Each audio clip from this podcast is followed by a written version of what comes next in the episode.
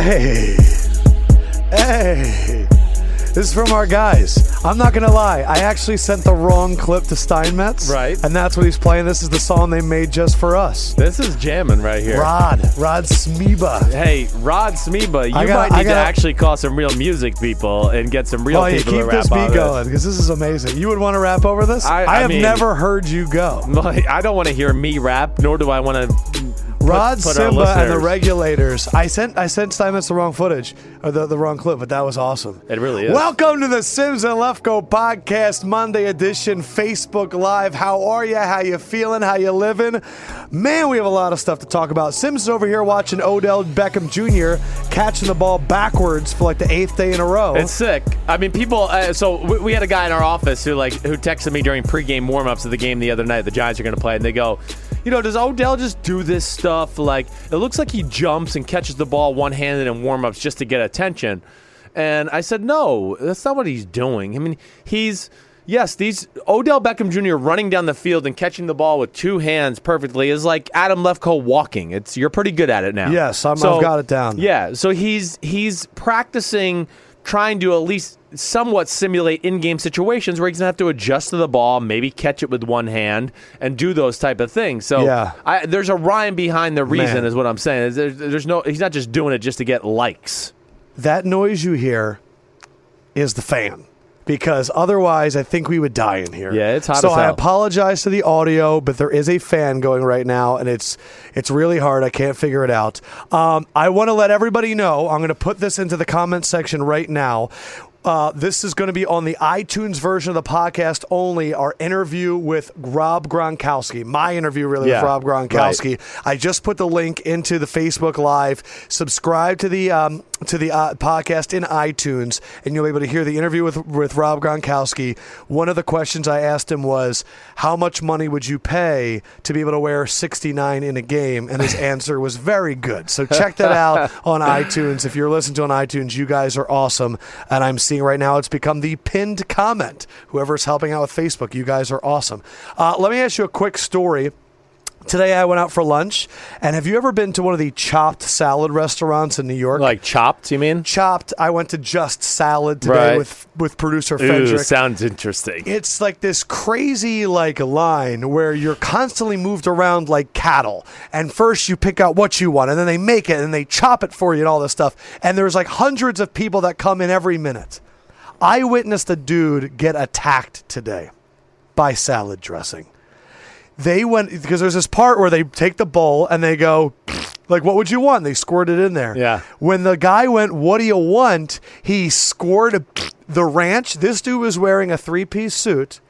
And he had ranch on his arm, Oh on his jacket, and you could tell he was a young guy because Yeah. he wasn't getting upset. Young Right. people don't get as upset as older people. Right. And he just stood there and kind of smiled and then looked down and tried to take it off and it left a stain. Of course and he took his jacket off and he still paid. I Well, I'm not paying. That doesn't mean he might not bring his receipt. guy. He might bring his receipt for the dry cleaning to them at some I mean, point. I mean, can you? I can't imagine how you would react. I'm telling this because I feel like you would freak out. I would. That would really knock the mojo out of my step for the day. I'd be. I'd be pissed off. I mean, I. I would be. I would probably be polite, but I'd walk out of there and be like, "What the?" And I just a lot of four letter words. What was so funny about it is it's just like I'm at that point now where I'm I've been in New York so long I'm just observing weird stuff.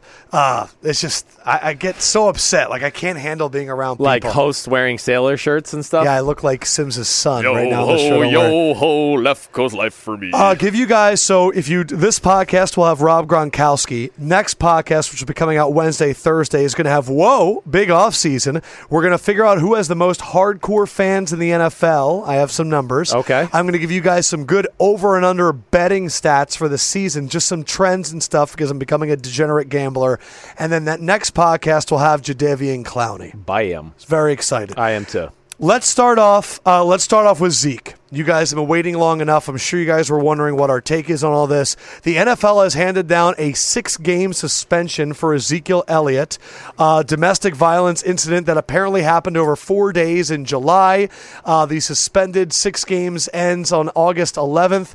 He is going to appeal. His dad apparently started tweeting out things today that we have so much evidence that you have no idea what's about to hit you, NFL Here's what's interesting. Is that even going to matter? Who is going to be hearing the arbitration? We have seen these appeals before, like Greg Hardy go from 10 games down to four. We have seen stuff like Tom Brady go from four to three. Was that it? Or was it always No, four? it was four. It stayed at four. I think they were trying to offer him two and basically Right. saying you might just get one if you accept it. We have seen reports that Jerry Jones is furious. Uh, let, let me just ask you first and foremost what do you think about the NFL not caring about the fact that there were no charges in court? This is their decision, and it seems like now if you commit domestic violence or if they think you committed domestic violence, you're getting six games. What did you think about the NFL's ruling just that? Well, the NFL doesn't give a damn who you are. If they can suspend Tom Brady, they're going to spe- suspend Ezekiel Elliott. The ruling, listen, it's a private entity. It's the NFL. The rules are really whatever they want them to be. And they don't like the look that one of their new young stars is giving the league. And I understand that. It's a really a weird subject in general when there's, you know, actually no charges, right? Everything's been dropped. Uh, there's really nothing there as far as law enforcement. But at the same time, the NFL has seen enough to go, no, this is troubling. Yes. You're putting a bad name on our shield with all the little red and blue stars. Yeah. And they're not going to stand for it. And I think they've learned their lesson of like, well, we took it a little too easy on Ray Rice, and then a video came out and we got killed. So I think they err now on let's go a little strong, and we can't won't get killed as much for going that way. I completely support the NFL taking a very strong stance against domestic violence. Yeah. It's been going on for too long. Six games is a lot of money, a lot of game checks, and a huge impact. And I, I don't see anything wrong with it being six games. I, I think maybe I could understand if they went more, but six games, I get it. The thing that I don't understand is the Josh Brown comparison, where Josh Brown admitted to doing domestic violence and got one game, and Zeke has denied it. And there's all these conflicting reports where two eyewitnesses have come out and said, I never saw them interacting with each other, and Zeke's getting six. We don't know all the evidence the NFL had. They did a supposed thorough investigation. Right. So maybe we don't know. The only thing that kind of caught me off guard was when they said, you know what? We saw a trend based off of that video in New Orleans where he pulled down that woman's blouse. Right. I don't think that's a trend. Especially, I don't want to compare a drunken time in New Orleans during Mardi Gras with a four day supposed domestic violence. I've seen the pictures. If Zeke committed all that, six games, I get it. It's just, I could, and, and as an employer, you have that right. It's just the arbitrary use of it compared to other examples doesn't make a lot of sense. Do you think this stays at six? Do you think this comes down? I think it's going to come down to four. That's your prediction. I do. Yes. Okay. And you know, man, I know that you think that this suspension is bigger than other ones we've seen. It could be more impactful. Yeah, that's exactly where I was going to go. I mean, uh, to me, this is a bigger deal to the Dallas Cowboys than it was last year for the New England Patriots losing Tom Brady. I was completely confident. I think you were too. We had a conversation. I mean, we predicted them to go three and one without Tom Brady. Yeah. They're a well coached football team in New England. They got a good backup in Jimmy Garoppolo. I knew they could weather the storm, especially with a guy like Bill Belichick. So you think this will hurt the Cowboys more than Brady being out hurt the Patriots? I really do because I think Ezekiel Elliott's talent, first of all, I don't think people really understand how talented he is. He's the best pure runner in the game. Because right now, the reaction to this was, you better go and scoop up Darren McFadden or Alfred Morris. They'll handle the load. Well, and you're saying, yeah. they're not. There, I mean, Darren McFadden, uh, if he starts the whole year, yeah, he'll be close to a, a thousand yards, certainly, just like he was two years ago when they weren't any good, and then they got the high draft pick to draft Ezekiel Right. Elliott. The thing that people miss out. I don't care about like okay, Darren McFadden rushed for what? I, I'm going to look it up real quick because Ezekiel was 1631 yards last year. Okay, the year before that, I'm just going to get to it. So be patient with me for one second. Um, I know McFadden. Okay, McFadden was at 1,089 yards. Okay, so that's 600, 600 less yards in, in in total, right? yeah. my big thing is forget the yards. I'm not worried about that. What I look at is the 15 touchdowns and how he got those 15 hmm. touchdowns. And a whole lot of them weren't from the one yard line. No. They were busting through the offensive line and outrunning people for 60 or catching a screen against the Steelers and running up the sideline for 80. Yeah. There's there's no value or no stat that shows you those kind of explosive plays that go, man, that's 15 15 plays of six points, basically, and that's irreplaceable. And Let- that's where I think they're going to really miss him. Let me ask you a league wide question. We have talked about Bob Kraft being the real the real commissioner of the NFL. Right. Jerry Jones is the other really powerful owner in this league. In back to back years, Roger Goodell has suspended the prized possession of both of the two strongest owners in the NFL Bob Kraft's baby boy, Tom Brady, and Jerry Jones's exciting little enigma, Ezekiel Elliott. He has already upset Tom Benson with the Bounty Gate. He's had numerous other issues with owners in the NFL. For the longest time, Roger Goodell was the fall guy. Yeah. And now he's attacking the owners. You know the league. What does this mean for Roger Goodell's future? Look, again, if Zeke did this stuff, p- throw the book at him because Right. it's disgusting. Don't put your hands on woman. It's gross. But just from the the owner's relationship to Goodell, what is happening right now? Because Jones just got thrown into the Hall of Fame. I think what really has happened is, let's just say, the th- other 30 owners, and in general, I'm sure Robert Kraft and, and Jerry Jones have been in this conversation, but maybe have ducked out a little of it recently, is that they are putting their foot in this, or making a stand to say we have to stop this off the field stuff with our high, our high profile football players. I think really at the end of the day, that the other owners are going, screw your relationship with Jerry Jones. We have to do what's right for Mm. the league. Screw your relationships with, with Bob Kraft and the, the Kraft family. We have to do what's best for the Shield. Is it more important to have the majority of owners or the the ones that make the most waves? I think it's the majority. Okay, so I you got to get the, so. the cons, Yes. and the Snyders. Because really, the what like what's the value of the Jerry Jones and the Robert Kraft? It's their ability to make the deals right for the whole owners, and mm. like Jerry Jones isn't going to stop trying to make deals for the rest of the league. So if it goes money in his pocket, he's still going to be wheeling and dealing. Yeah. Same with Robert Kraft. So to me, that's really where more it, it is about. I think it's just we're getting to a time and in, in, in, in an era with the social media and everything that.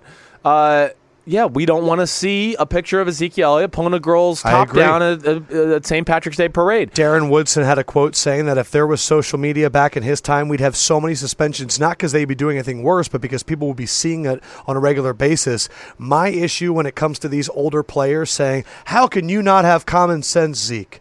It's very easy as someone that's 50 years old to go, young people, don't go out at night, be respectful. Like, yes, but young people always feel the need to experience things on their Yes. own. I am not condoning Zeke stuff, but when we get frustrated with guys like this, we knew he had a party problem at Ohio State. Right. We knew he was doing some really bad things. You knew when you took him that these kind of issues could could really flare up. I think that's I mean, and that's where I think people like this is going on since Ohio State. Yes. So that's where the NFL thing goes. So now you have Ohio State things after the draft, going to the marijuana dispensary oh, before Oh, yeah. the preseason game, breaking a guy's nose in a bar fight a few weeks ago. Oh, yeah. pulling down the top and seeing some women breasts. Yep.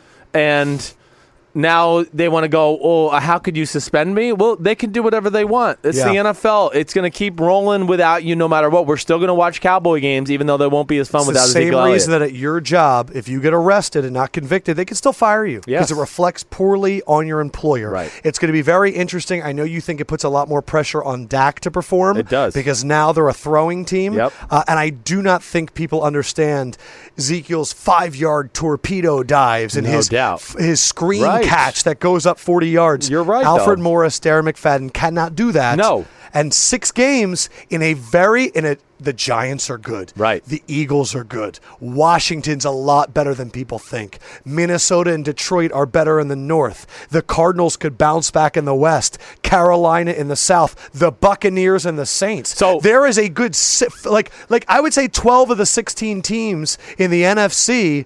If the Cowboys get behind early, they're fighting for a wild card and it can get hairy. No doubt. And I think that, you know, your point is really valid because you want to know who their opening schedule is? Let's hear it. New York Giants. Bang. Oh, Denver Broncos. I mean, if you don't have Zeke against the Denver Broncos, Dak is going to be facing and the Denver's run defense wasn't good last year. You know that's going to be their You main run it, theme, yeah. right? They're going to be their main theme Who's too. after that? Arizona Cardinals, a team they could be fighting for in the playoffs. no doubt. Rams going to be able. To, I mean, no. Aaron hopefully Donald's Aaron gonna be in Donald's that not back- there.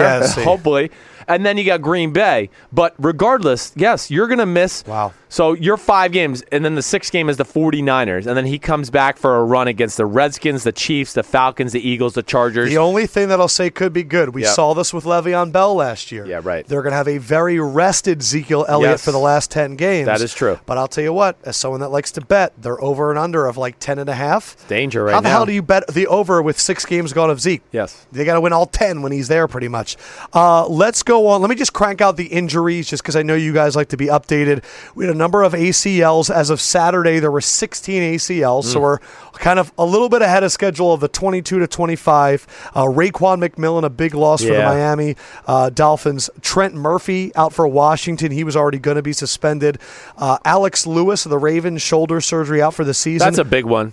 That really is. I mean, the, the Ravens are one of my like like Super Bowl surprise contenders, and man, if they have a few more injuries here, I don't know how long I can It- keep it's them there. Well, luckily they got Austin Howard from the Raiders to Yes. hopefully fill in. Right. Kerry Hyder is a big one. Oh, Eight sacks last year for the Detroit Lions. Came out of nowhere. Achilles injury, gone for the year. even more pressure and, on Ezekiel Ansah now. And I'm telling you, I said it to you earlier. I know that a lot of people. I was excited about the Lions. I think I'm pulling out You're my pulling out? excitement. Okay. There- there's no de- depth on that D line. I'm a little bit afraid. Their linebacking core is not great. Their left tackles out.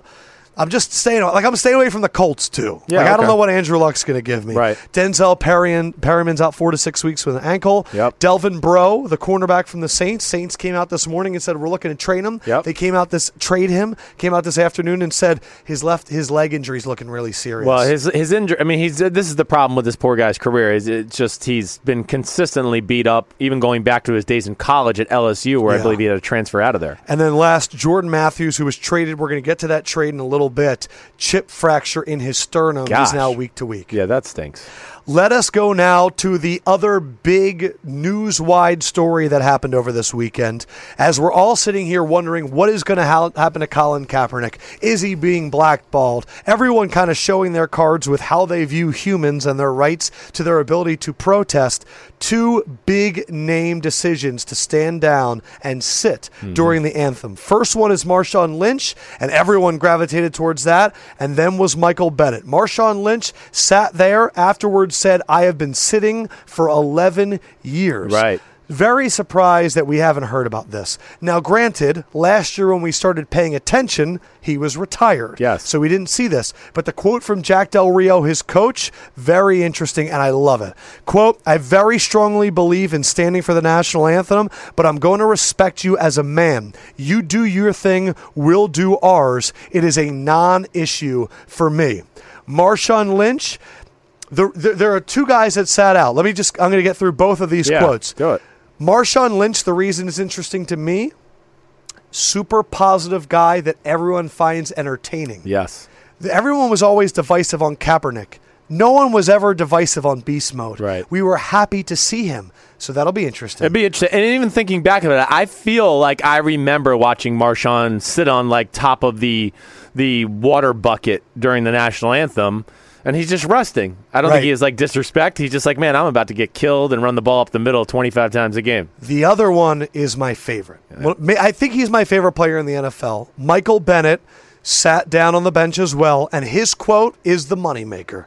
His quote is First of all, I want people to understand that I love the military. My father's in the military. I love hot dogs like any other American. I love football like any other American. But I don't love segregation. I don't love riots or oppression. He later said, I'm being vulnerable right now. There's a whole bunch of people sitting at home that are judging me. I'm being vulnerable to show every person, no matter what you believe in, fight for it. Yeah. The reason that I love these two guys doing this is Marshawn Lynch always does what Marshawn Lynch does. And I think it's it's people are gonna go, Oh, he's crazy, whatever. Marshawn Lynch is a lovable dude. Right. Michael Bennett is one of the smartest guys in the NFL, and he's a top 10, 15 player in the NFL. Right. The issue with Kaepernick, he doesn't get signed because we can debate whether or not he's good. If Marshawn Lynch were to be a free agent, let's say he still wanted to play, he's old, running backs over 30 don't get signed. If Michael Bennett somehow got cut, every team in the NFL is coming to get him. You know, you know it. And that and, and and if he wasn't to get signed, you would know the issue here. Right. Because Michael Bennett is a standout player in the NFL. He's definitely one of the 10 best defensive players in the game, period. Malcolm Jenkins on the Philadelphia Eagles, he is holding the fist up. Okay. We, we thought we were going to see this. It's only the preseason. It's going to continue. Right. What are your thoughts on Marshawn Lynch, Michael Bennett doing what they do for the anthem? Well, I love how Michael Bennett did it, right? I mean, first of all, it's going to mean more since his family has military ties. That was That was brilliant. It's huge. And for him to come out and say it's so here he is. He has a chance again to make a statement. I, I'm even going to go on to another player, and I hope I'm not mix, mix, messing up your order. But even like with like Chris Long and what he's Chris done. Long's comments about Charlottesville, Virginia, where he's from, Right. saying this is about hate. This is not politics. This is good and evil. And we need leadership to come out and say this is wrong and those things. And then, Yes. of course, this is what drives me crazy about this topic, right? This is what this is one of my things that. All I see is, you know, stay in your lane. You're a football player. Even to Chris Long, uh, Ma- Marshawn Lynch, some of the things I saw online. You're a football player. You don't deserve to be politics.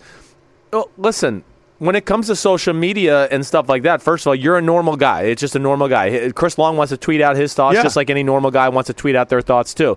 And we're in a day and age where nobody stays in their lane. I have people that don't know anything about football, and they come up and tell me what all the problems are in the NFL uh, about certain teams, and I'm going to go, you don't even know who's on the team, and you're going to tell me what's going on. So, uh, but my my I guess my big thing is, again, I'm happy for the cause that there's being something there again to show the cause because as you know yourself myself i've been around just so many racist situations i mean i can't tell you how many times i was tr- going in walking into the club and here i am next to my black friend who's got brand new jordans on and a cool t-shirt and some cool jeans. Yeah. and they go no sneakers allowed. Right. But then two minutes later while we're sitting there some white guy comes up in some dungy shorts and a crappy shirt and wearing some ugly brown vans. He's allowed in. Yeah. so whether it's that or me being pulled out of a, a car with four other black guys and the cop asking me if I'm being held against my will, or me letting my black teammates borrow my car and Yeah. then getting pulled over and going, Where'd you get this car? And they go, My friend let me borrow it. And the cop calls me on the phone, Did you let this guy borrow your car? I think for me, the reason I'm excited about Michael Bennett is the thing that upset me last year. And look, if you guys are getting upset right now and and you want to stick to sports, we're going to. But this is we're having a lot of the big athletes in the sport stand up for something, and I think it's you have to talk about it. The thing that I am excited about with Michael Bennett is simply this.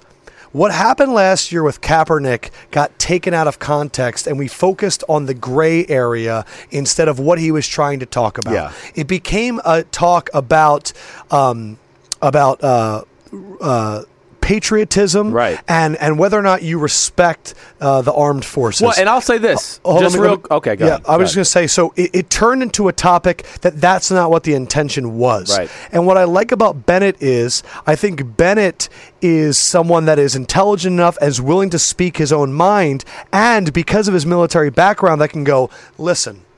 I know that what you're seeing, you want to talk about patriotism and politics.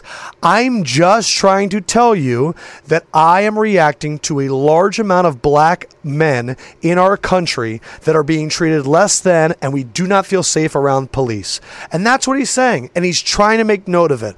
And it's going to keep going about the flag and keep going about patriotism. But we're, but if you can focus on the reason they're doing this and why they're risking paychecks and their and their well-being, and it's very easy to sit back and collect checks and not worry. Man, that- but what they're doing is they're risking a lot of their ability to earn for their family and their families going forward because they're trying to give a voice to people that can't speak. And I appreciate that. Is Marshawn doing that though? Do we know this yet? I mean, uh, is I don't know. Marshawn is interesting. I know. Yeah, that's the thing. You know, I don't really. Yeah, I, I, I'll, I'll be interested to see where that goes too.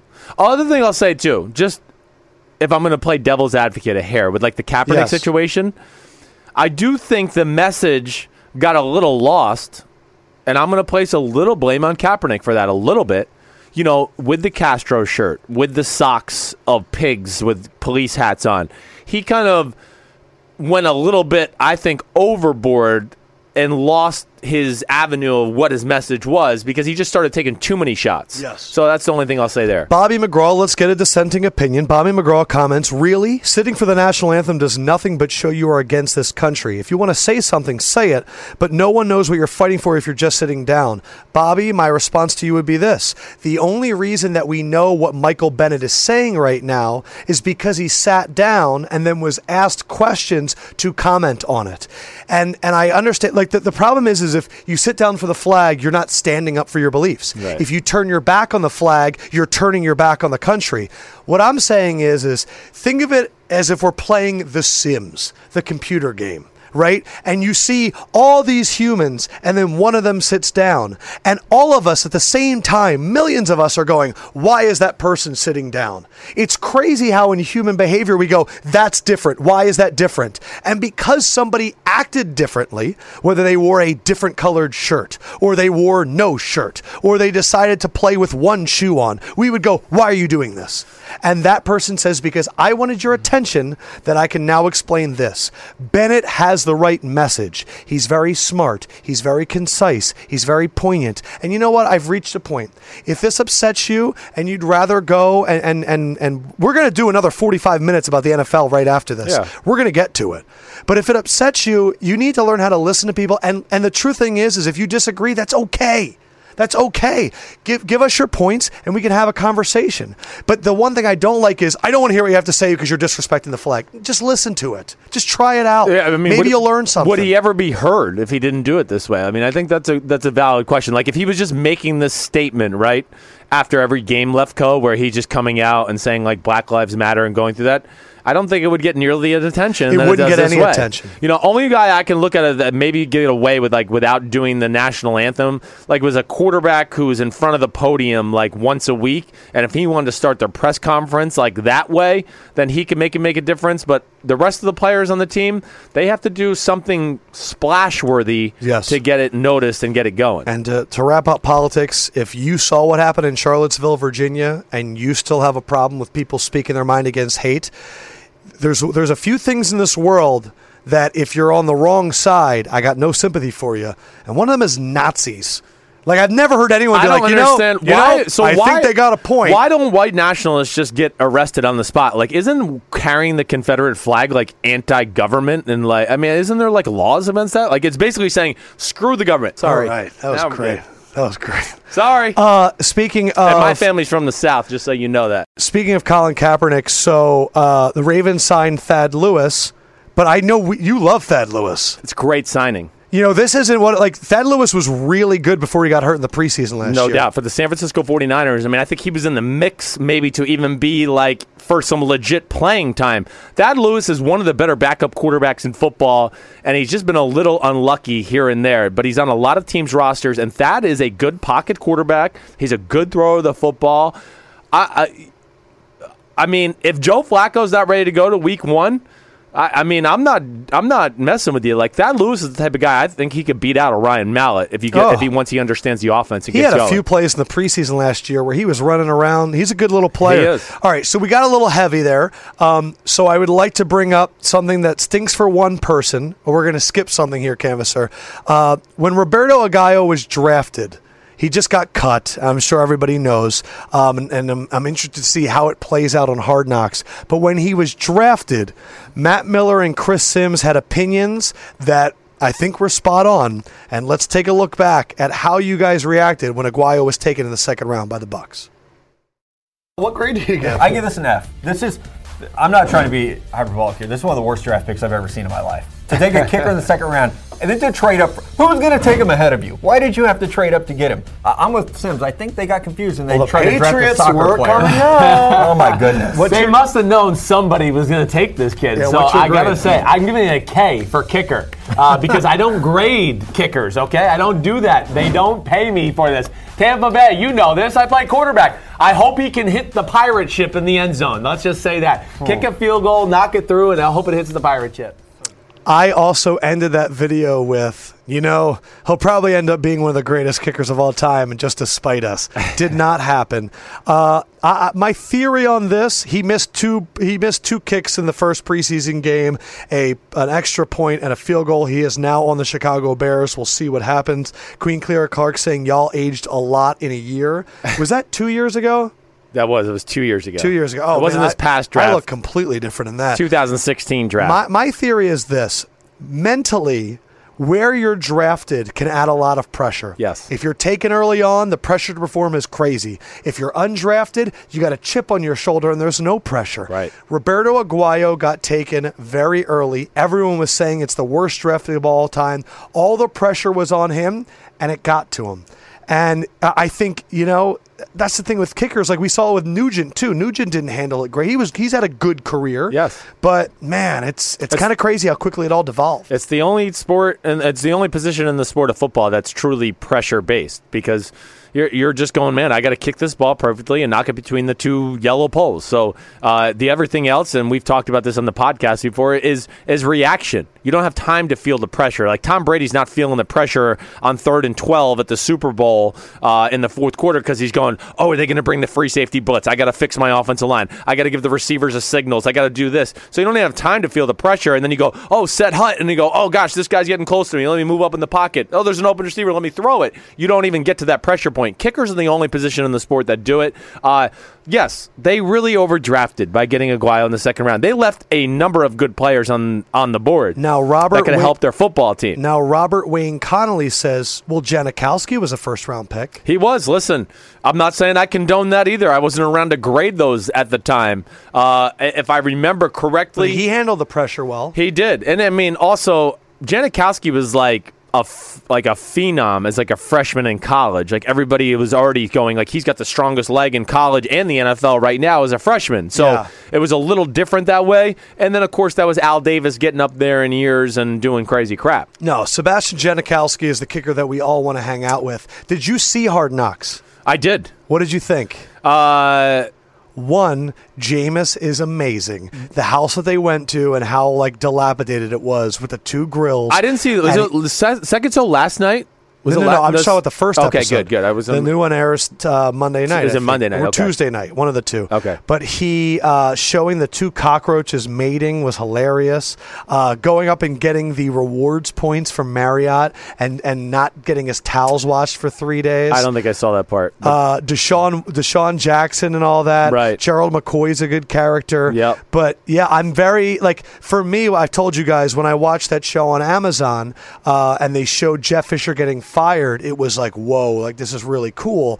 I'm excited to see how they how Jason Licht or Dirk Koetter handles Roberto Aguayo and if he had any idea that he was going to get cut because Roberto Aguayo's comments after the missed kicks were it was just unlucky. yes, I saw that. And I wonder if that upset them even more. I uh, that you you can't say that crap to NFL coaches until you're like an Aaron Rodgers or a Tom Brady, and Yes. they'll go, okay, yeah, you were a little unlucky. Uh, until that, no, you got to do it, and they don't want to hear excuses and that kind of bull crap.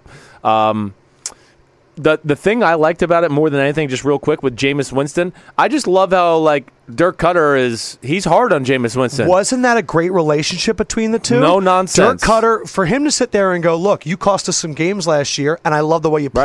play, but you also could hurt us. That's stuff that we would tell Jameis. Yes. And he was right. I, I had I got a lot of respect for Dirk Koetter. No doubt that. about it. Even like if you remember, he throws the interception in practice, right? And he's Yes. like, "We talked about this," and he said something like, "When it's double, we're going to do this." And he, That's what scares me about Jameis when I watch that. It's like, dude, they could be so perfect all year, and then Jameis goes, "I got to put a little Jameis sauce on this," and throws a pick because sometimes he just does whatever he, He- he wants. does. Well, he's- but he's so talented. Yes, he is. so talented. Mike Evans looks like he's going to be an absolute boss. Mm-hmm. I love how they're building him up. We got a comment here from Eric Schultz. Did you guys see how much of a boss Gerald McCoy's kid was? They were awesome. yeah, I must have missed some of those parts. I I, don't, I can't say I sat down. You know what? I really, I, I'm not even gonna lie. I got sad when I watch it sometimes because my little boy is sitting there watching with me, and he's and I'm and he's like, "Did you used to practice there, Dad?" Yep. Where did was that your room, Dad? Yep, that was my quarterback room. And I honestly got sad as I was sitting there watching, it, and I was like, "Damn." And then Jon Gruden was so excited he left, and they were like, "Man, he still wants the game." yeah, yeah. Gruden, Gruden's a nut, man. Yeah, he is. He is. He's, he loves being around. it. He lives right there. Uh, and of course, he won a Super Bowl with them, so they let him in the building, and he gets free reign to walk around and be Jon Gruden. J.R. Santos, will Aguayo be more successful if he changes his name to Aguayowski? It's not a bad idea. Just throw a, throw a ski at the end. Uh, all right, let's go to there were some big trades in the NFL. The Buffalo Bills, right at the center of it. You typically do not see trades at this time of the year, especially when it comes to your, maybe your future wide receiver and your future cornerback Right. at each position. So let's start off with the Sammy Watkins trade because that is the best player that was involved. Sammy Watkins was traded to the LA Rams uh, in, along with a sixth round pick, and the Bills got EJ Gaines and a second round pick. The Bills, through their two trades, got another second round and another third round. Let's just talk about this. This trade. Do you like the trade for the Rams? I do. Very much so. Okay. Because to me, you've leveraged the farm on Jared Goff.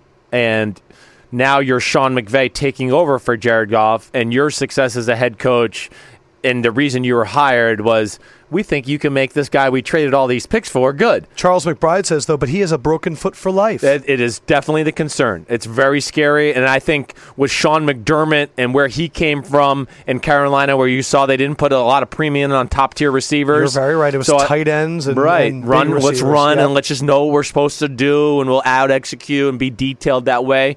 I don't think he values that guy nearly as much. So he just goes, you know what? I'm going to continue to build this team the way I want to for the Yeah. future.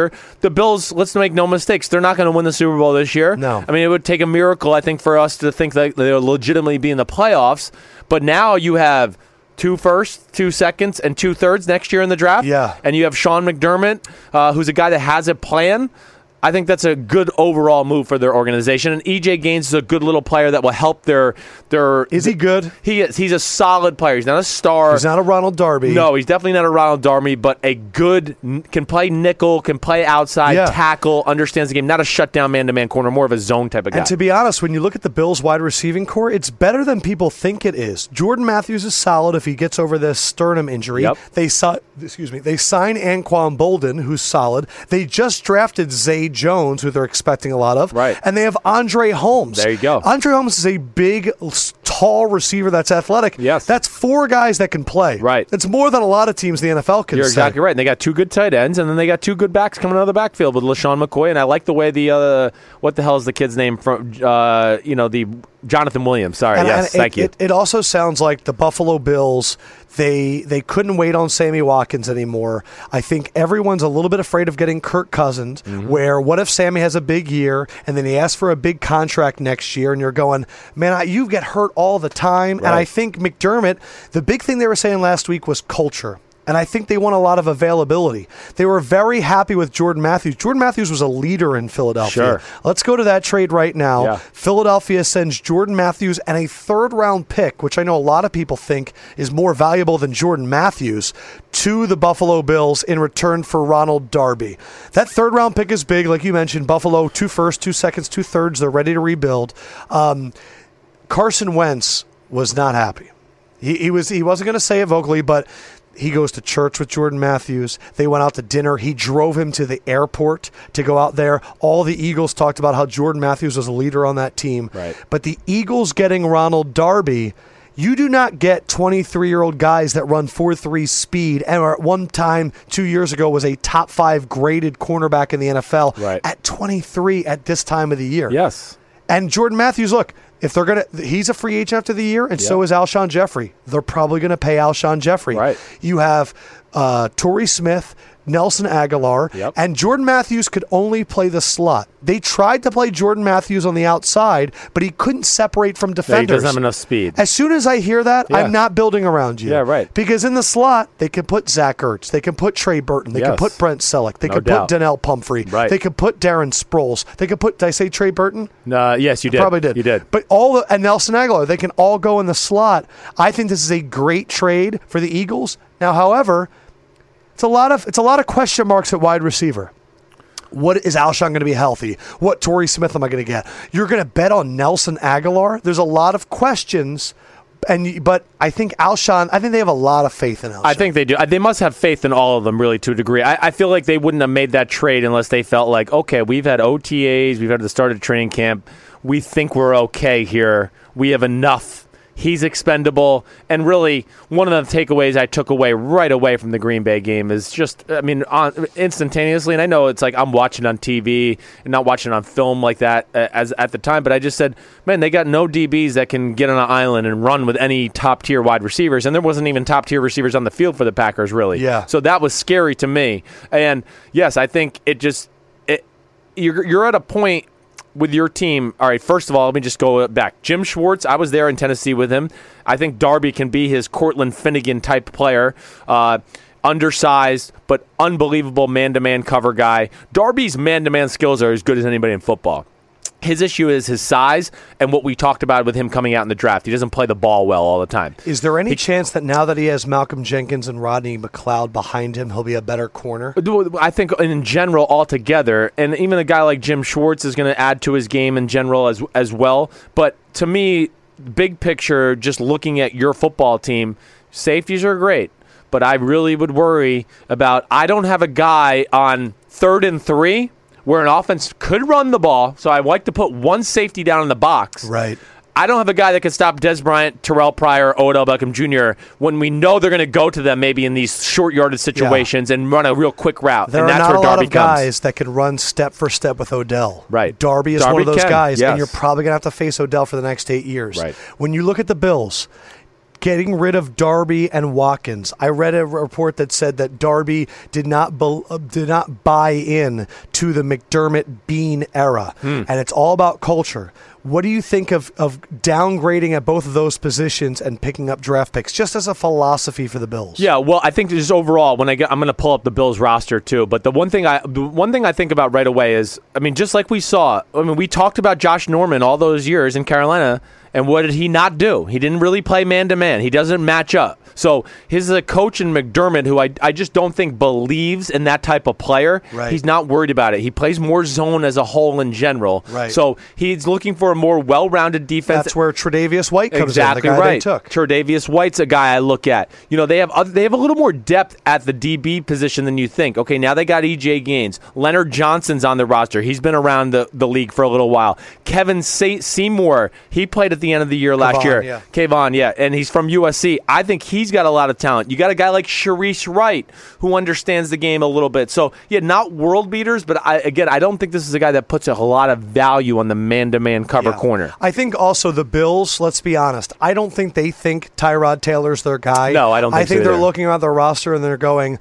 the Bills have gone through so many changes that they know they have to build for the long term, and six picks in the first three rounds is enormous. Right. They're not going to win it this year. I still think they're going to have a better year than people think. I would agree with that too because I had But- a lot of faith in McDermott. They Yeah. got a good old line. They're going to run the ball. yes. You know who I liked watching the Bills the other night though?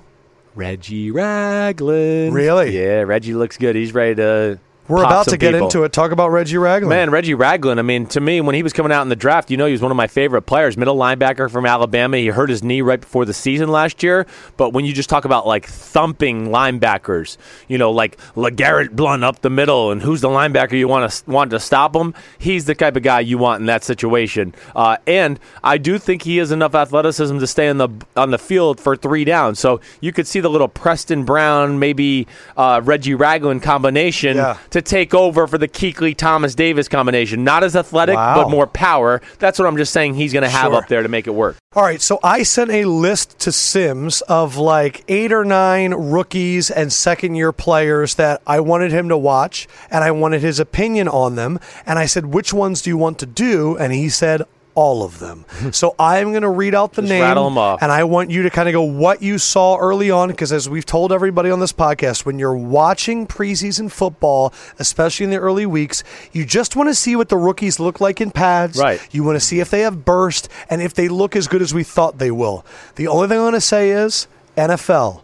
Can we please get some announcing crews on these games that are not insane homers that only talk about one side of the ball? If you're like me and you're watching Eagles Packers and I'm watching the Packers and an Eagle gets a sack and they're like, oh, that was led up by the fullback there. You know, he went to Grand Rapids High School. I do not care. Right. Just call the game. Yeah. Just call the game. I know. It's annoying. All right, first one up. Mitch Trubisky. What did you take away from Mitchell Trubisky? Well, you know where I'm going with this. Uh, if you made me pick an MVP of preseason week one, this is this is it. Mitchell Trubisky was out of the young guys, I think the most impressive young player I saw this weekend. Not just quarterbacks. I'm talking about young players as a whole. Um, not only did he belong, he. I, had great has great demeanor. He's unflappable. I mean, he's a little like Eli-ish. Like his face never changes. It's the same face every time. Third and five, he's like this. Touchdown, he's like never changes. Hmm. But I think you said it right away too. You just looked at him and you said, "Man, he looks good." He then looks he ran great. and you go, "Ooh." He's just as fast on this NFL field as he looked in college. And he looks faster than his 40 time. no doubt about it. And then you look at the throwing and you go, wow, okay, not only did I see him sit in the pocket and go through reads, but I saw like big time throws. And this is the thing I've been told through some of those Chicago, my some of my Chicago connections that he's not necessarily like a take charge guy, right? Not necessarily your alpha male ish type of guy, but I know they rave about his physical ability, and I think they're even taken aback by it a little bit. They're going like, "Wow, he can really throw it and really spin it." You saw some of the throws he made on the run; It was unbelievable. They were phenomenal. And and props to Dowell Loggains for rolling him out and making Yeah, him right. comfortable. Making it a little easy. My question for you is this: Ditka came out and compared him to Tom Brady. Yep. Uh, John Fox came out and says he hasn't seen this much hype around someone since he had Tim Tebow on his team. there is already calls for him to start over Mike Glennon. right. Where do you stand on this? Well, I mean, we need to see a little bit more, but I mean, you get a few more games like this, he's going to be the starter. I don't really care. I mean, Glennon, listen, I think he'll play better. Hey, you know, like, hey, congratulations, Mike Glennon, you get to be the starting quarterback preseason week one against the Denver Broncos defense. They're pissed off as hell. They weren't as good Yeah. last year, and they got a new defensive head coach. His interception was bad. Trubisky's more talented, period. Tom Brady, no, he's not a Tom Brady. Trubisky to me is like a better Jimmy Garoppolo, right? He's that he's that kind of guy. Um, he's almost I really think he could be Aaron Rodgers ish, Matt Stafford ish. I think he can throw from a lot of different angles. He can get out of his hand quick. He's more athletic than a Brady. Um, but I'm super excited about it. And if he has another showing this week, like he did last week, it's going to start. The conversations are going to start, and that's where I think Yeah. it's going to get really interesting because they have three other two. They have Sanchez and Glennon. Are they going to keep all these guys all year? I don't know. I know. Sanchez, man, he cannot get. Uh, do you know what it is? The key is if you're drafting a rookie quarterback, bring in Sanchez, and then all of a sudden they're going to exceed expectations. Like Dak last year. Carson Wentz, Dak Prescott. You're right. Uh, Mitchell Trubisky. You're it's right. unbelievable. He is. He is the. He's the whisperer. no, he is the good luck Chuck Right. of NFL quarterbacks. He passes along, but he gets none of it. Um, yeah, and Eric Schultz saying, you know, he looked good, but you got to see a lot more preseasons. Yeah, preseason, hey, listen. of course. Preseason. This is. I'll, I'll, I'll preface all preseason with this. I mean, we're not seeing a ton of starters, right? You're seeing young guys. A lot of the third and fourth teamers. I just want to remind you guys out there, they're not going to be in the NFL this No. year. So don't put so much Yeah, stock that's into why it. Trubisky did that a lot of that in the second quarter, He and I got excited. No Third doubt. and fourth quarter, I don't really care. Right. Next quarterback, Pat Mahomes, Kansas City Chiefs. What did you think? Uh, again, impressive. Not as impressive as Trubisky.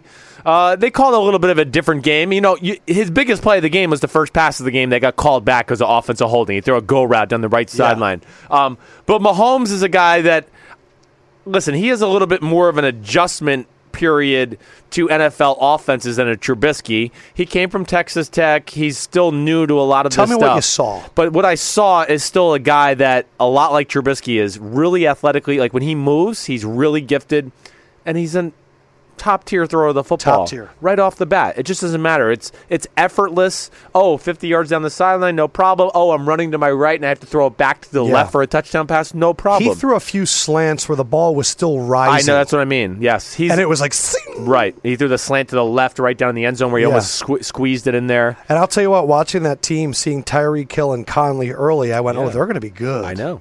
I, I, I listen. Kansas City. It's only one question. All right, so that is. Mahomes, you liked what you saw. It confirmed his ability. I also thought Right. Mahomes was more impressive in his jersey than Trubisky. I would say so too. He like he walked out and I went, "That's a huge Yeah, man." yeah, right. That's a that's a that's a that's a Cam Newton type of body right, right. there. He's not that big, but No, you're right. There's there's some thickness there. Uh, Claire Wind says wants to talk about DeShone Kizer. We're going to get to that in a second, but first, Deshaun Watson. We're going Right. to stay quarterbacks. Houston Texans.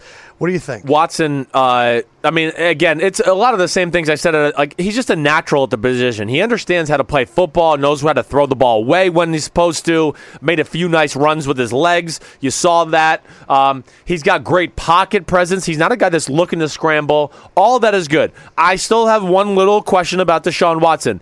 Every ball he threw basically down the field, or he tried to throw his 95 mile per per hour fastball that's where he loses control of the football. Seams, deep in cuts, things where you go, man, you got to drive it in there, and sometimes you got to throw it 96 miles per hour and paint the corner. Yeah. And that's to me my still my big question about him. Now, not every throw is going to be like that in football. He'll probably be able to get away with it for the most of his career, but it is one area that I think if he's going to be the starting quarterback for this football team and they want to beat some of the better teams in the AFC, you have to make those type of throws, and I think that's where Savage has a slight advantage over him right I now. I was going to say week one, the early quarterback battles. It looks like Alex Smith is going to play over Mahomes. Yes, he just does. has the offense Yes, better. right. Trubisky Glennon is a legitimate quarterback battle, Right. and that's a legitimate quarterback battle. Sounds battle. like it. Uh, Watson and uh, And then, you know, DeAndre Hopkins came out last week and he goes, Savage should be the starting quarterback. This is why you can't always listen to players. You know what this year is for DeAndre Hopkins? Contract year. Of course, he doesn't want the rookie quarterback who likes to run a little bit more. He wants to get 90 catches mm. and get $15 million a year next year, so he wants Tom Savage. DeShone Kizer had a game-winning touchdown throw for the By Cleveland him. Browns. He's the most talented guy on that roster. No How doubt. did he look?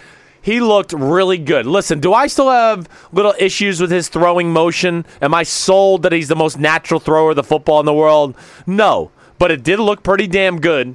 And I know it looked a whole lot better than Brock Osweiler and Cody Kessler. Oh, I don't know what you can be even excited about those two. But my question is: is But- even if he looks good, are you throwing him in right away? I think if, if I get enough to be in there just to know he knows the offense and Hue's comfortable, and yeah, he's the guy. He is the guy. I'm he's the giving only, him first team snaps with this offensive line They- too. they and need Duke to. Johnson playing slot. he he first of all the ball can pops out of his hand. I mean, if you watch like It one of his different. first throw of the nights, he threw a back shoulder that got dropped. It was a phenomenal throw. But then the movement in the pocket, the size of the body, and yes, even though I say it's not the most natural motion in the world, it's more natural than Brock Osweiler, and it's just more physically gifted than Cody Kessler.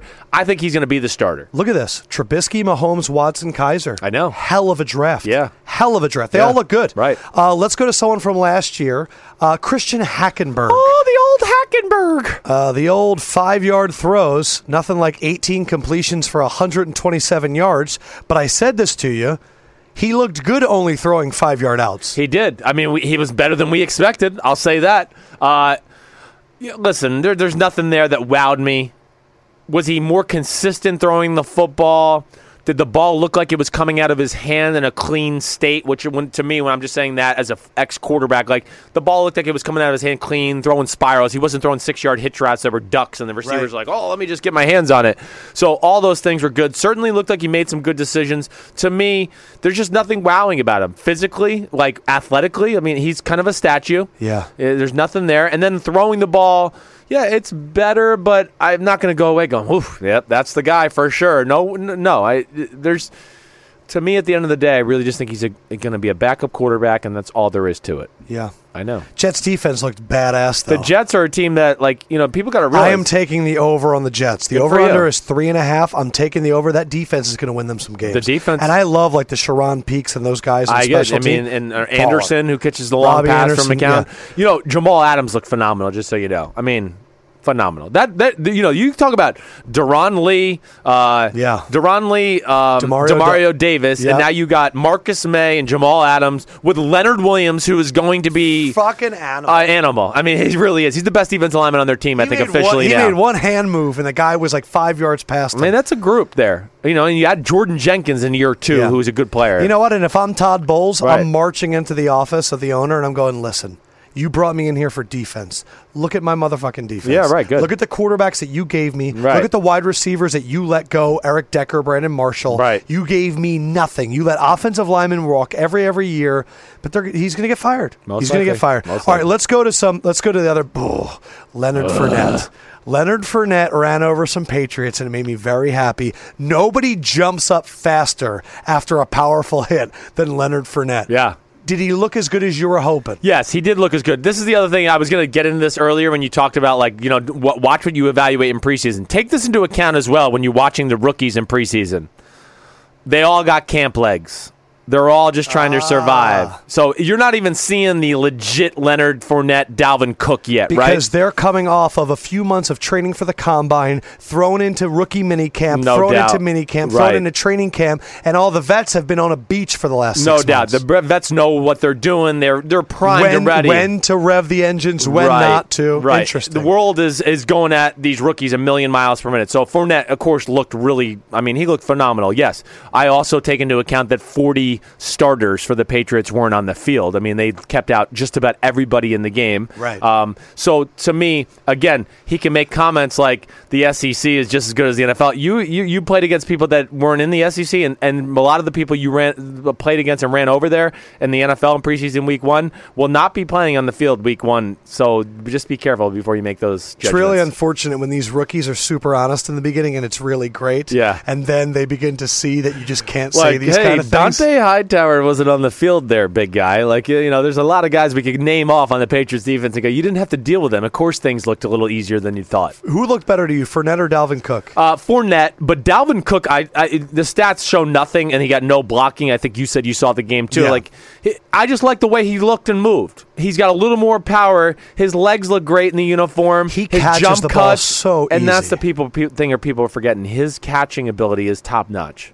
I knew as soon as TJ Watt registered a sack that my Bleacher Report app was going to go crazy because there's no family that gets more pub than the Watts. when he got his second sack, I went, oh no, Yeah. they're going to induct him to the Hall of Fame. How was TJ Watt? TJ Watt, very good. I don't get wowed by TJ Watt. I don't even care about the two sacks. The first sack was it was pretty impressive. I, I, I'll say that he, he like little power move, pushed the guy back. Quarterback stepped in the pocket. He got off him and got a sack. The second sack, come on, they were throwing a screen pass and the receiver blocked downfield. So then the quarterback was like, "Oh crap!" and TJ Watt got it. But he's going to be an instant contributor to this defense. He's big. He's probably a hair better athlete on the field than I gave him credit for in the draft process. That's the first thing I said when I saw him on the field. I was like, "Oh." He might be a little better than I thought he was Yeah. at Wisconsin talent because the numbers of the combine were great, but I was had judgment on the rest of it, just whether it translated to the field. But going to be in the mix, going to help out that defense a whole lot. They need some extra players on the edge, so that that's that's huge for them. Now my guy, the You're one that gay. I, that one I freaked out about during the draft, that I was so upset the Eagles took him, had two sacks as well. Mm-hmm. Yeah. Derek Barnett. During the game, I went, "Wow, this guy's popping. He looks really physical. Two sacks, four tackles." Um, I went back and I That's rewatched. not even a great picture. That scares me too. Like, where's your tricep muscle? I don't know. Maybe it got edited. Why is your That might- tricep muscle bigger than your first round picks? I think the thing is when I read and rewatched the film, one, Derek Barnett is a player. He is a player. He is a player. He does not get pushed back a lot. He can stand his own ground. But I think when you see two sacks, you think this guy took over. Right. Two sacks every game, it's 32. You're the best player of all time. Yeah. But when I rewatched it, he doesn't have a lot of lateral moves. He doesn't have any speed. I didn't see him get around the end. No. I didn't see any spin moves or rips or swims or any of that stuff. He just kept pushing. And that is a trait. And he got Bakhtiari, who I think is one of the better tackles in the NFL. No doubt. But everyone kept telling me that he's got great bend. Yeah. And that he's going to get to the quarterback. Right. I saw a pusher. But he's better than I thought. But I don't think he's as good as everyone thinks he is right now. Yeah, I, I that I think you hit it spot on. I mean, I watched the game. I was watching it live, and I sat there and went, "Oh, okay, pretty good." You know, like, "Oh, okay, he's a little better than I I gave him credit for." Yeah, I did not think he should be drafted that high, but I still think I'm right and that he shouldn't have been drafted that high. I don't care about the two sacks either. Yeah, the power rush is great. It's the first live action for the left tackle all year too, so power moves and things like that catch them off guard too. I don't care if you're Bakhtiari or you know any top tier NFL left tackle, but I think that's I think the point you made is I just look at the other stuff. I don't care about the stats. I want to see the get off on the ball, the bend around the edge, and the get off was average. And I like I said with Fournette and Dalvin Cook, like I'm I'm pumping the brakes on that because. Yeah.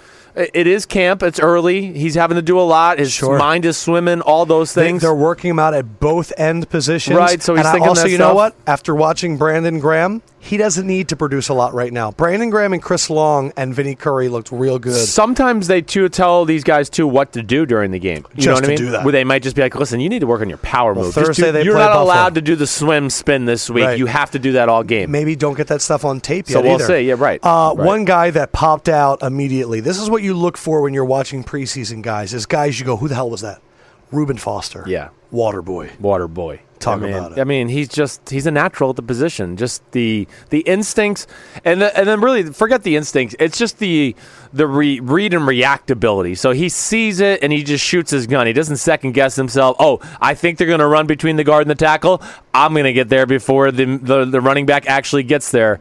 Uh, as long as this kid stays healthy. Him with NaVorro Bowman in the middle is going to be great things for the San Francisco te- What a pick team. at 31. It's amazing. It really is. Myles Garrett, first pick of the NFL draft. Legit. Legit. I mean, I think Cleveland was one of the most pleasant surprises of the weekend to me as a whole. I'm going to give them a lot of credit. They've changed the look of their football team. They really have. When you go through their team and you go, huh, this is when they started the game. They go out there and I go, damn, they got Myles Garrett, Danny Shelton, Emmanuel Ogbah, Nate Orchard, Christian Kirksey, Jamie Collins. I go, holy shit, that's a good. th- They look the part. Mm. And then you throw in Jabril Peppers, who looks still looks amazing in his uniform. I'm I'm, sure still not sure enough about his talent yet. I'm, Yeah. I'm going to wait You there. still have Njoku. DeShone Kizer Right. looks like something. Yes. Carl Nassib is a valuable member of Exactly, that team. right. So that they- offensive line they spent a lot of money on. No doubt. They've changed the look of their team. I don't know if that means seven wins yet, but I So, certainly but think Myles, it's Myles Garrett though, like he looks the part. Like he looks like these Khalil Macks, Jadeveon Clowney. no doubt. I, really I, I think he's. say it, say it. I mean, physically, he's a little more special to me than a Khalil Mack when I see him right now. We'll see if he can actually do that on Sundays in the regular season. But yeah, I know, and I, you know me, I love me some Khalil Mack. That's but a, like, that's a fucking quote card. but he is, he's a, he's a special, special specimen. I also asked Simms who were some other guys that popped out that weren't the top names. Jonathan Jones, the guard for New England, was a former first round pick for the Arizona Cardinals. No, you're no, thinking no. of Cooper. You're thinking of Then Jonathan who Cooper. the hell is Jonathan Jones? Jonathan- So the names you gave me: Jonathan Jones, Yep. New England, Xavier Woods for Dallas. Yes, those are two guys. So Jonathan Jones, he played a little last year, special teams wise. He's just a guy I'm going to say watch out for in New England. He gets on the field. He started a game once last year at the corner position. He's got very good cover skills. He could be kind of like a honey badger ish type of player, and he's amazing on special teams. Xavier Woods, guy I had my eye on coming out of Louisiana Tech undersized safety. He's like 5'10, 190 pounds, but he will throw his body around like a madman. And he jumped out when you watched him get in uh, towards the end of the game against the Rams. Made a lot of tackles, was flying around the field. And who was the third one up on that graphic? That was just Myles Garrett. oh, okay, yeah. He's pretty good. Uh, and then the other other name that I want to give credit to is Josh Jones for Green Bay. the Yes, safety you're right. At NC State. Yeah, Josh Jones. Um, I'm excited about both those rookies the Green Bay Packers have, Kevin King and Josh Jones. But Josh Jones is the one that I think can contribute the most right away. If they want to get in those three safety defenses, right, left go, we'll go. We'll put Morgan Burnett down in the box, and now we got Josh Jones and, And Ha Ha-Ha Ha Clinton deep, Dix. right? Ha go- and Josh Jones together is really athletic. it really is athletic. Josh Jones is a heat-seeking missile, and I would argue that he's probably already the fastest guy out of all their DBs. He is Yes. legit speed. Kevin King looked good, got beat deep on a deep throw Yep. down the right sideline.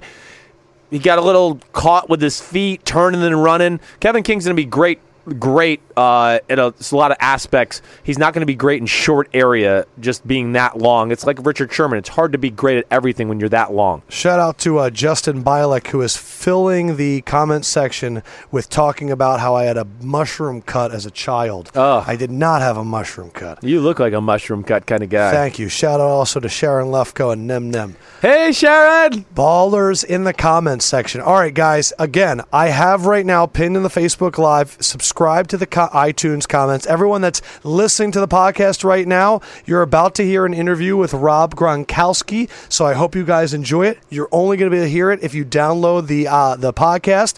Coming up on the episode 127, I mentioned it before. I'm going to give you some gambling advice for over and unders for the season. We're going to figure out most hardcore fans in the NFL. We have whoa big off season, and we have an interview with Jadeveon Clowney. Another NFL star is going vegan. We got a lot of stuff to get to on 127, and we have a lot of weird stuff that I want to do with Simms that we save for the Wednesday podcast. This is kind of the breakdown where it's how it's going to be the rest of the year. Mondays, 4 o'clock, we're going to be doing our Sunday breakdown during the year and then previewing Monday Night Football. Yep. And then our other podcast during the Wednesdays is going to be a little bit weird. We're going to give you the good sounds of Rod Smeba and the regulators. Man, Yeah. As this goes to the beat drop. I hope you guys have a great week, and I hope you enjoy this interview with Rob Gronkowski. Peace out, homies. He is 6'6, 265. The way he lives, he's always lives. He's got tons of records and two Super Bowls with all of his stats. You know where he's going to go. It's Rob Gronkowski. Never forget the name. The greatest tight end of all time headed to the Hall of Fame. Gronk, how you living, my man? What's up, man? How you doing? I love that introduction. Hey, man, for you, I will dial it up. All right, you ready for another segment we got called Incredible Branded Content? Gronk because of America's number one detergent, Tide Sports Pods. I got you today. I saw your commercial. You look dope in the pigtails. And I want you to realize that the greatest actors of all time also dressed like women. Eddie Murphy, Nutty Professor, Robin Williams, Mrs. Doubtfire. Who could forget the legendary Jonathan Brandis in The Ladybugs? What is it like to now be initiated into the pantheon of great actors, Gronk? oh man, I mean, if you think I was acting great in that commercial, I appreciate that. I mean, that was a quick little spot with Tide uh, up there. We shot it, and uh, it was a lot of fun. I mean, I don't know what we had those pigtails on. I had no clue what they were at first when I put that on. I had no clue what was going on, but it turned out to be super well. And you know what I got to do wherever I am, I'm always spiking that thing too.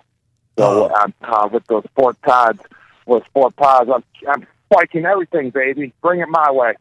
All right, you're you're making me crack up. All right, so Tide Sports Pods. I want to give a credit to the to the brand. They're making it even possible for me to get to interview you. They get out the deep stenches, all the deep athletic gear. Gronk, everyone has their own brand of stink, and I was curious, how would you describe your stink, and can Tide get it out? I don't know. My stink is fresh, so sometimes, you know, I got to clean my clothes just because I got too much fresh stink on me. Uh, but uh, nah, I'm just playing. I mean, I get stinky sometimes, man. Uh, you got those. You got those three-hour practices. I'm telling you, it's 80 degrees out. It's humid out, and you're sweating nonstop. We, we lose about 80 ounces of water in our bodies during practice. All sweat everywhere. We got the dirt on us and everything. So we definitely do get dirty. So uh, it, it gets gets a little crazy out there. You're a little smelly too. Oh, I, I, I don't even want to know. I wouldn't even want to smell you, dude. That's disgusting. But Tide Sports Pods, Tide Sports Pods, Tide Sports Pods. All right, new segment called Does Gronk Remember?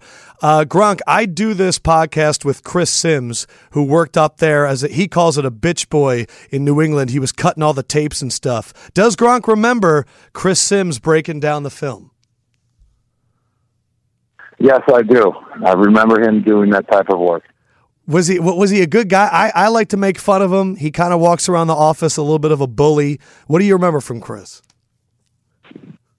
Yes, he was a great dude. Uh, I talked to him every once in a while whenever we ran by each other in the hallway and stuff. But uh, we had some good laughs, and uh, I remember all the time he was definitely breaking down that film, grabbing the paperwork for the coaches. So it was good to see him doing that stuff. All right, new segment called Other Players Did It. Did Gronk do it? Uh, I'm sure you heard Richard Sherman uh, apparently yelled at Russell Wilson, You fucking suck. By the way, Gronk, you can curse on the podcast. Uh, me and Simms both think it's awesome. Accountability is the only way you win. I'm curious, have you ever yelled anything at Tom Brady? Uh, no, not that I can recall right on the spot. I mean, I have before. I mean, who? I mean, it's football part of the game, but and it's just between us. I mean, I'm pretty sure it was on a practice field, so I just keep that to the practice field. Mm, see, I respect that. You keep it on the practice field. That's where the game goes down. All right, we got another Yeah, one. I mean, I don't want to. I, like that's person. That's work business. You don't want to always be shouting that out to everyone. That's just it's his personal work business that us players get. I have always thought that you guys in New England, the fact that you keep your mouth shut is part of the reason you're great. Are you surprised when you hear all the stuff coming out of other teams? Uh, no, never surprised. I mean, you've been seeing that. I've been seeing that well before I've been in the NFL. Uh, you never know who's going to say what. I mean, it's always interesting. It's always fun to follow. Yeah. I uh, I think the one thing that's been awesome to watch with you is you have a good time and people enjoy when you have a good time. New segment: Gronk tackles partying and societal divides. Uh, Gronk, you party, I love it. When Odell parties and gets in trouble, I always think, man, if this was Gronk, we would be celebrating this. Do you think the media, everybody, should lighten up on Odell? oh man, uh, I mean, I don't, I don't really tap on the other players what everyone's doing. I mean, I'm just trying to focus on what I got to do to get ready for the for the upcoming season. And got to practice, got to work on my skills, and I'm not in the other players' positions uh, to judge what to judge them. So, I mean, I respect everyone what they do, and to even get to this level is just unbelievable. So, I just think that every player should just keep being them. He is a freak. He is going to keep being himself. He is the man. We love him and we love you too. All right, it's time for rapid fire Twitter questions. I put it out earlier. We got like hundred. All right, I, I like these ones right here. These, These are are- my favorite. Oh, I'm telling you, the people want to know the truth, Gronk. This one, Nicholas Chapelski, his Twitter handle is Ghostly Pimp, which is just fantastic. His question for Gronk How much money would you be willing to pay to be able to wear the jersey number 69 in a game? Oh, jeez, man. Uh, Sixty-nine thousand dollars. Perfect. Mike Hunt, his ha- his Twitter handle is turnip for what? Asks how much influence does TB12 have on the meals diets of players? Oh, uh, the, the players that that follow his system have have a big influence on it for sure. Are there a lot of guys that do the TB12? And I, uh, what what are you eating? Yes, definitely. Uh, I mean, I, he, he was given to us at the stadium, but also you learned many stuff, much stuff, uh, not just from Tom, but up, at TB12. Uh, it's it's a great uh, recipe, uh, but I mean, I eat the stadium food um, and all that, so I'm always on top of my diet, making sure I always have the cleanest, bestest energy I can have for every day of uh, athletics. All right, now from Omar Medina, Twitter name is Omed PR. Who is the one celebrity that Gronk would want to party with? Uh, I mean, I just had a celebrity crush on Pamela Anderson growing up, so bring that back to a couple, 20 years ago or so, and we, we can go out. I literally. I think Baywatch may have been the greatest show of the 1990s, hands down. Yeah, for sure. All right, now Josh Galindo, Josh Galindo 78.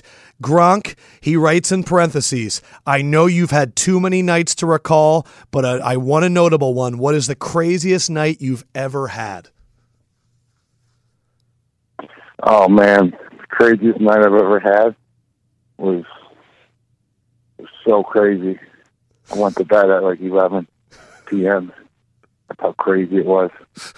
But I can't can't say. I don't talk about that stuff. It was from like 7 to 10 p.m. one night, and then I went to bed at 11. You had some crazy. had some milk before bed, got nice and calm.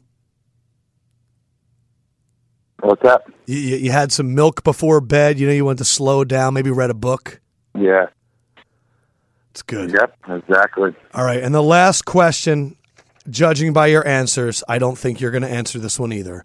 Dylan Rivera, D Rivera 2267. First off, best sports podcast period. Oh, he was complimenting us. Excuse me. Gotta ask Gronk if he's ever played a game hungover and how hard is it to do? Uh, no, I haven't. I mean, I've definitely done a practice before, and it's tough uh, back in the college days. And uh, there's definitely no way after I did it once or twice, I haven't done it since. So it's been a while, and I know if it was for a game, it would be a really rough game. So I ain't, I ain't doing that. All right, last thing, we're going to see if you can predict the future. We are doing this interview on July 25th. I'm not allowed to air it until August 14th. It's like three weeks. My question is we'll see if Gronk can predict the future. What team will Kyrie Irving be playing on? Oh my gosh, that's a crazy question. Dude, Um, who do you think? I'm gonna go with uh, San Antonio Spurs. Ooh. Gronk predicts the Spurs. Gronk, I dig it. Uh, go make your money. Tide, thank you for making this possible. Gronk, have a hell of a season. Kick some ass. And uh, just, you know, spike on everybody, dude. All right, man. I appreciate it. Make sure you clean your clothes with those with those new Tide Sport Pods, man. Check them out. Awesome. Thanks, Gronk.